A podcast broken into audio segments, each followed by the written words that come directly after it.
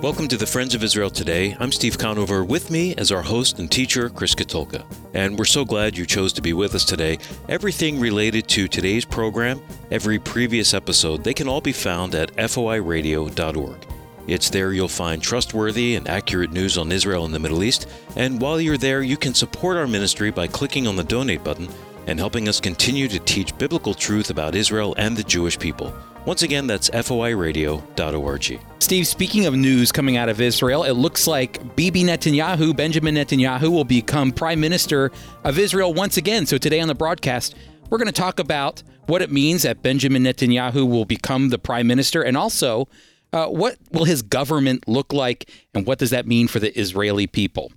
But first in the news, last Sunday, Israel's President Isaac Herzog handed Likud leader Benjamin Netanyahu the mandate to form a government. This is the next step in the process for Netanyahu to become Israel's prime minister once again. The two leaders stood together at the president's residence in Jerusalem when Netanyahu announced, I intend to be the prime minister of everybody. Well, here's my take. I'm sure Netanyahu will be prime minister for all Israelis, but his coalition government may think differently. For the first time in Israeli history, Israel's coalition government will consist of all conservative religious parties. Now, many Israelis are not religious, which means Netanyahu will have to be the middleman, tempering the direction and motives of his government so that he can be the prime minister for everyone.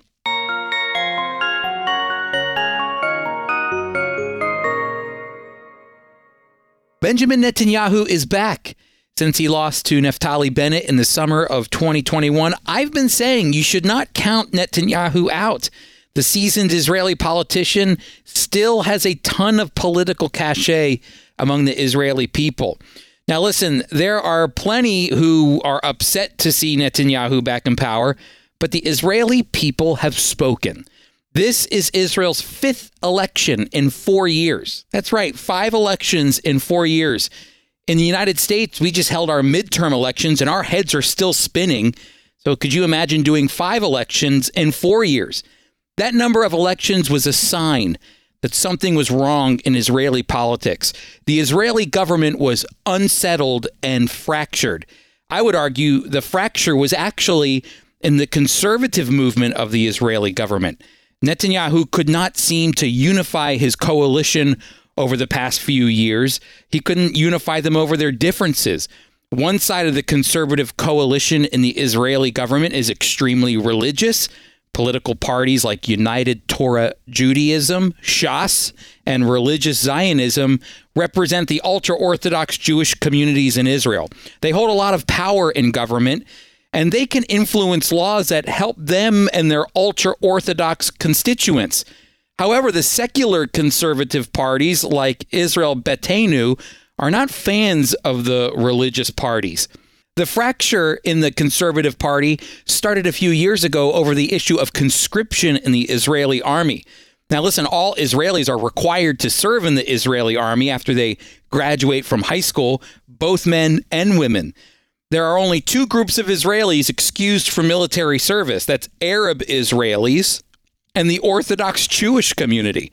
That's right. If you're an Orthodox Jewish person, by law, you can choose. It's an option as to whether or not you want to enter the army or not.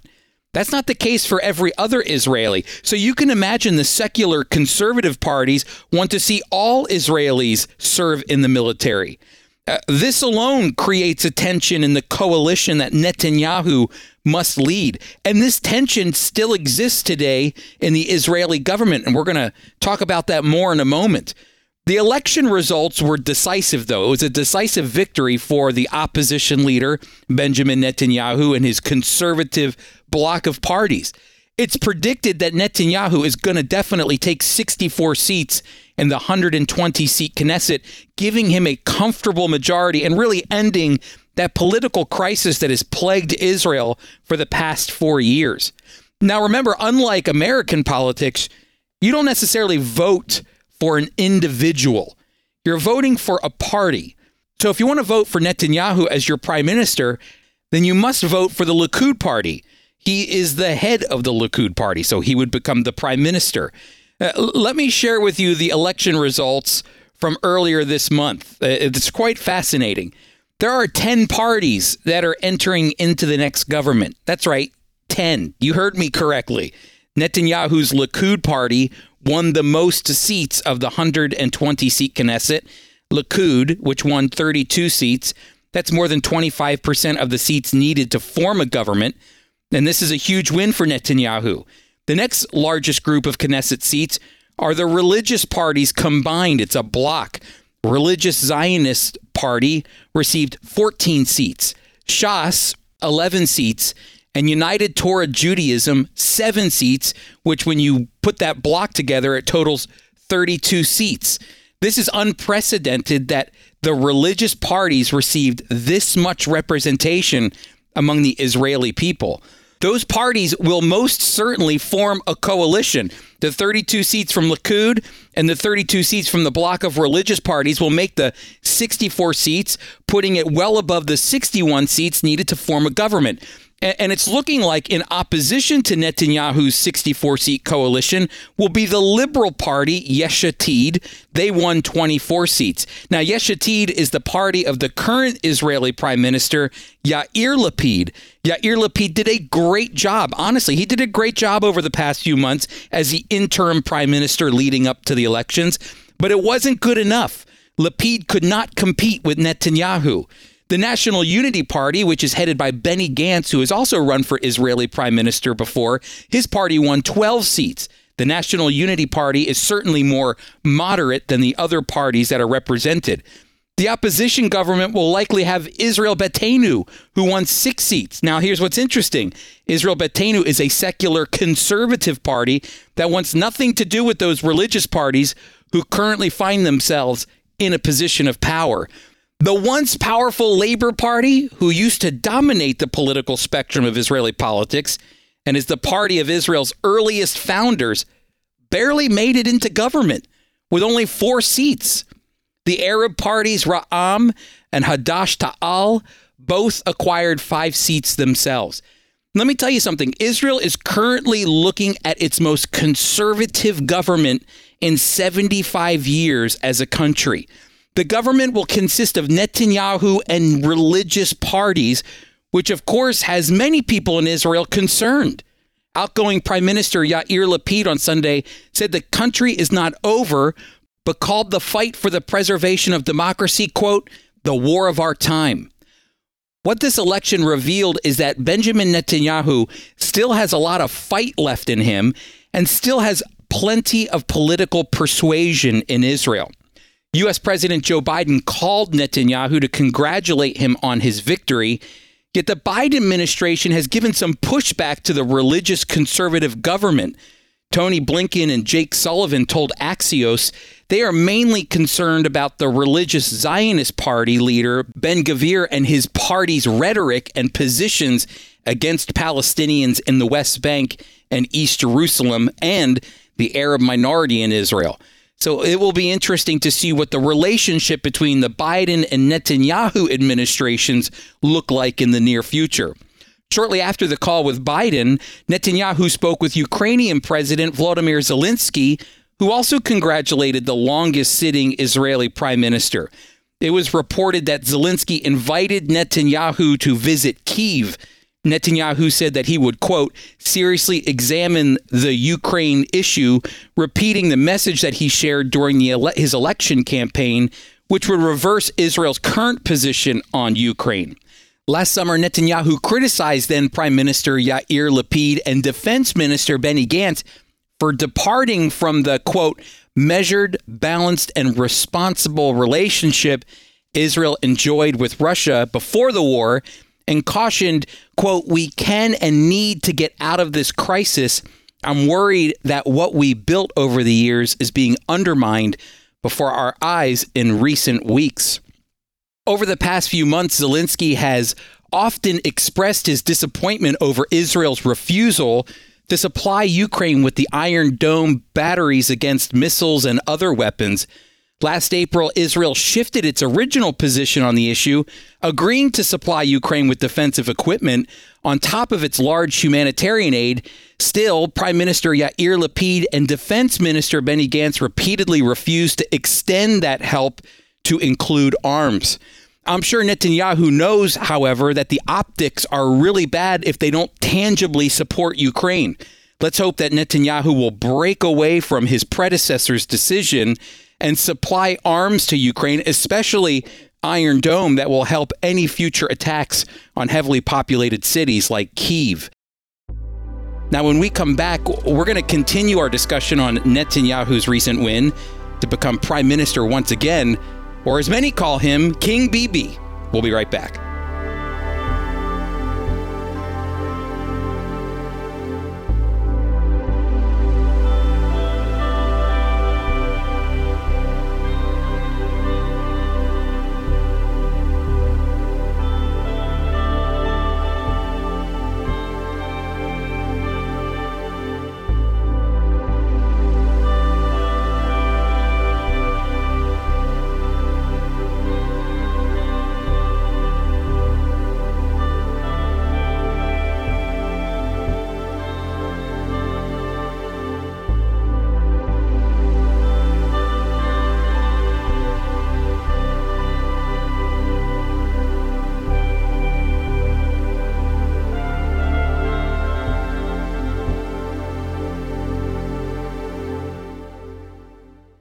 Chris, it's hard to believe, but it's that time of year again. The holiday season is quickly approaching for Christians as well as our Jewish friends. You know, Steve, Hanukkah and Christmas are wonderful holidays where gift giving adds to the joy.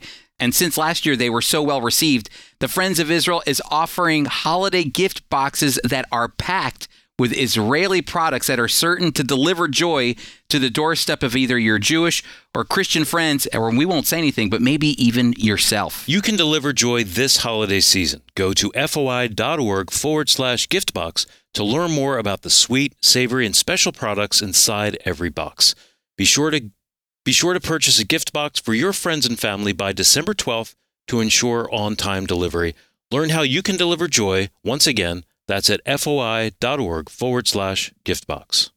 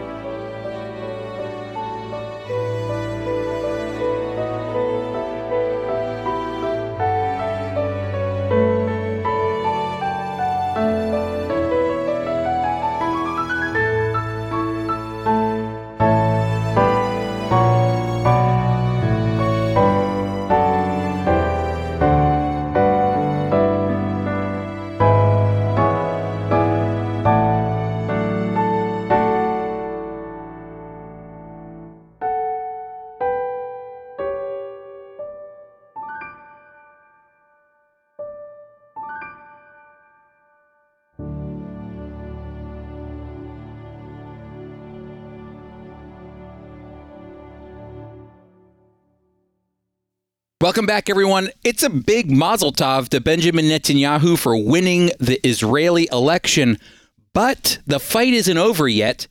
According to Israeli law, Netanyahu must now form a government, which means he has to take those parties we mentioned earlier and make a government of more than 61 seats. There's a lot of confidence that Netanyahu will easily form a coalition government because of the high number of religious parties, but still, this is a vital process to become prime minister. It's expected that he'll get 64 seats, but if parties start making demands, it can easily derail the process. This happened to Netanyahu the last few elections. He would win the most seats in the Knesset, but he could never seem to form a government. If the winner of the elections can't form a government, then the party in second place with the most seats gets a chance to try. Well, this is how Netanyahu was ousted in the summer of 2021. On November 13th, Israeli President Isaac Herzog fulfilled one of his limited roles in politics as Israel's president, which is to extend to the winner of the elections the mandate to form a government. During the ceremony, President Herzog said, quote, the state of Israel requires a government that, even if its composition does not reflect all the worldviews and sections of the legislature, nevertheless knows to lead a process of connection and unification between all parts of our people and to conduct a responsible, cautious, open, frank, and attentive dialogue with other branches of government. Well, Netanyahu responded, quote, Voters have given an unequivocal trust in me and Likud, as well as in other parties partnering with us. But I want to say I intend to be the prime minister of everyone, those who voted for me and those who did not vote for me. Even if there are differences of opinion between parts of the people on fundamental issues, there are more than enough issues around which the vast majority can unite and agree. We are brothers. We are meant to live side by side. This is the eighth time that Netanyahu, Israel's longest serving prime minister, has received the legally required mandate from an Israeli president in order to attempt to form a government. And he has exceeded five times and failed three times. It'll be interesting to see how this all plays out. Netanyahu's coalition government will have its own agenda as well. For instance, controversial leader of the religious Zionist party, Ben Gvir, wants to make Israel a lot more Jewish in the public sphere as well as in the personal lives of its citizens, but really only an Orthodox version of that Judaism. He also wants to change Jewish immigration, the law of return. He wants to change it dramatically. He he wants to put more limits on what defines a Jewish person. Ben Gvir also wants to cancel any pressures toward Israel's Orthodox community with regards to army service and learning basic secular studies. He wants to insert the study of Judaism and Jewish identity into Israeli schools and the Israeli Defense Forces. And he also wants to permit Jewish prayer on top of the Temple Mount, which is controlled by the Waqf, a Muslim agency. So while Netanyahu wants to unite and agree, he's going to have a religious government of individuals who disagree with a majority of Israelis. And that's what this is all about, everybody. Israel remains the only functioning democracy in the Middle East with free and fair elections. The Israeli people have spoken, and Netanyahu remains a force to be reckoned with. But here's the reality the Israeli people will speak again and again because they have the freedom to vote politicians in and out of office.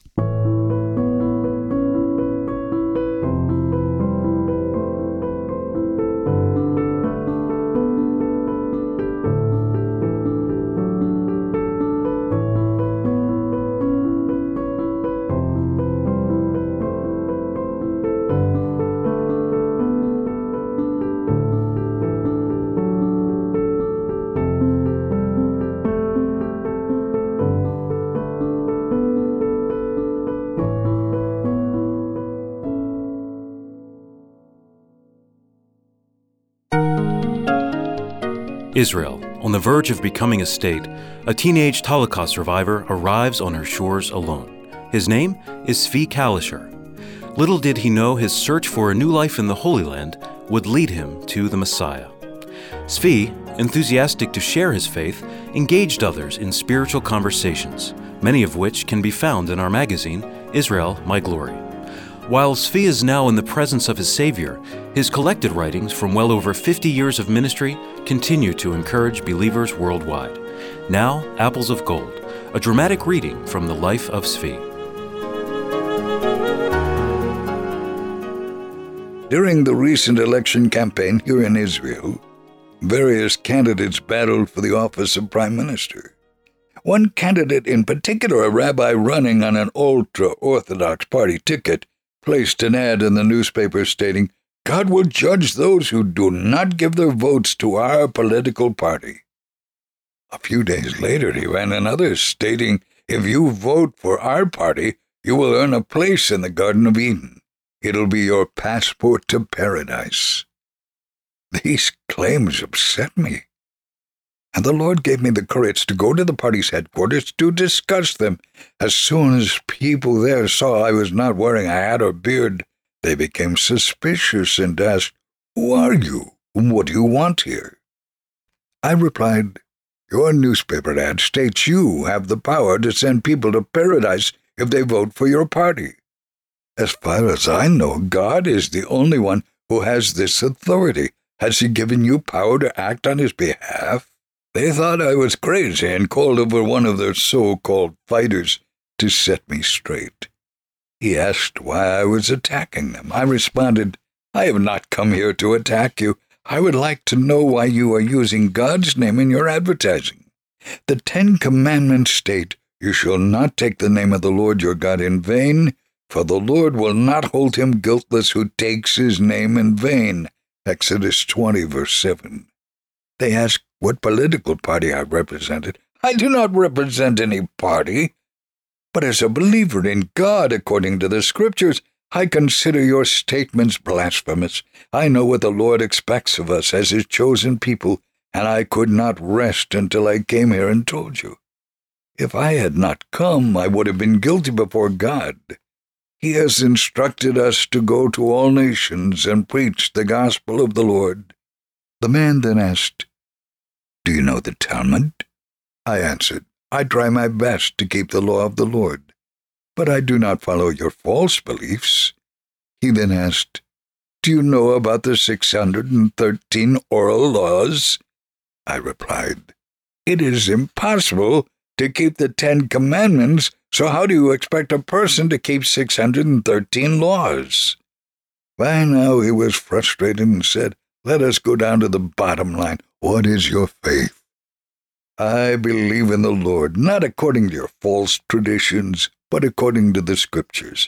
You are trying to draw others into your trap, and it is my duty before God to try and stop you.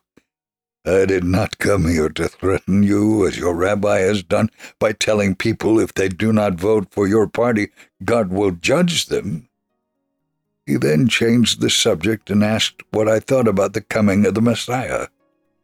I opened my Bible, I read Isaiah 53, and asked, do you think we should be looking for the Messiah to come or to return? What do you think? he asked in return.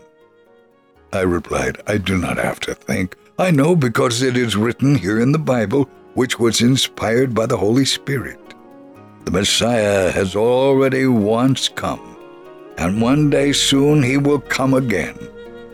Before I left, I gave my testimony about how I came to believe in the Lord Jesus as my Savior and Israel's Messiah. I pray I will have further opportunities to speak with them and that they will see the danger of taking the Lord's name in vain.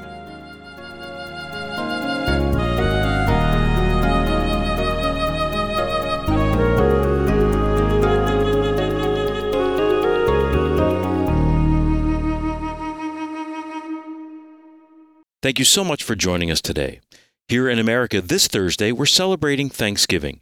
And next weekend, we've dedicated our program to this topic. Yes, Steve, we're going to look at a Yiddish Thanksgiving. We're going to look at the Jewish culture and customs behind Thanksgiving, the scriptures behind the idea of giving thanks, and why it's important for us as believers. So you'll want to be sure to come back for all of our listeners out there. We hope you join us. Our host and teacher is Chris Katulka.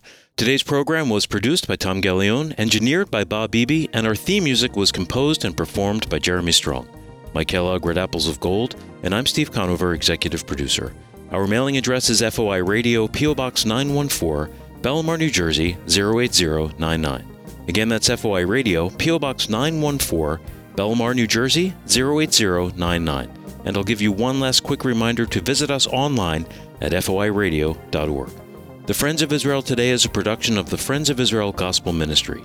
We are a worldwide evangelical ministry proclaiming biblical truth about Israel and the Messiah while bringing physical and spiritual comfort to the Jewish people.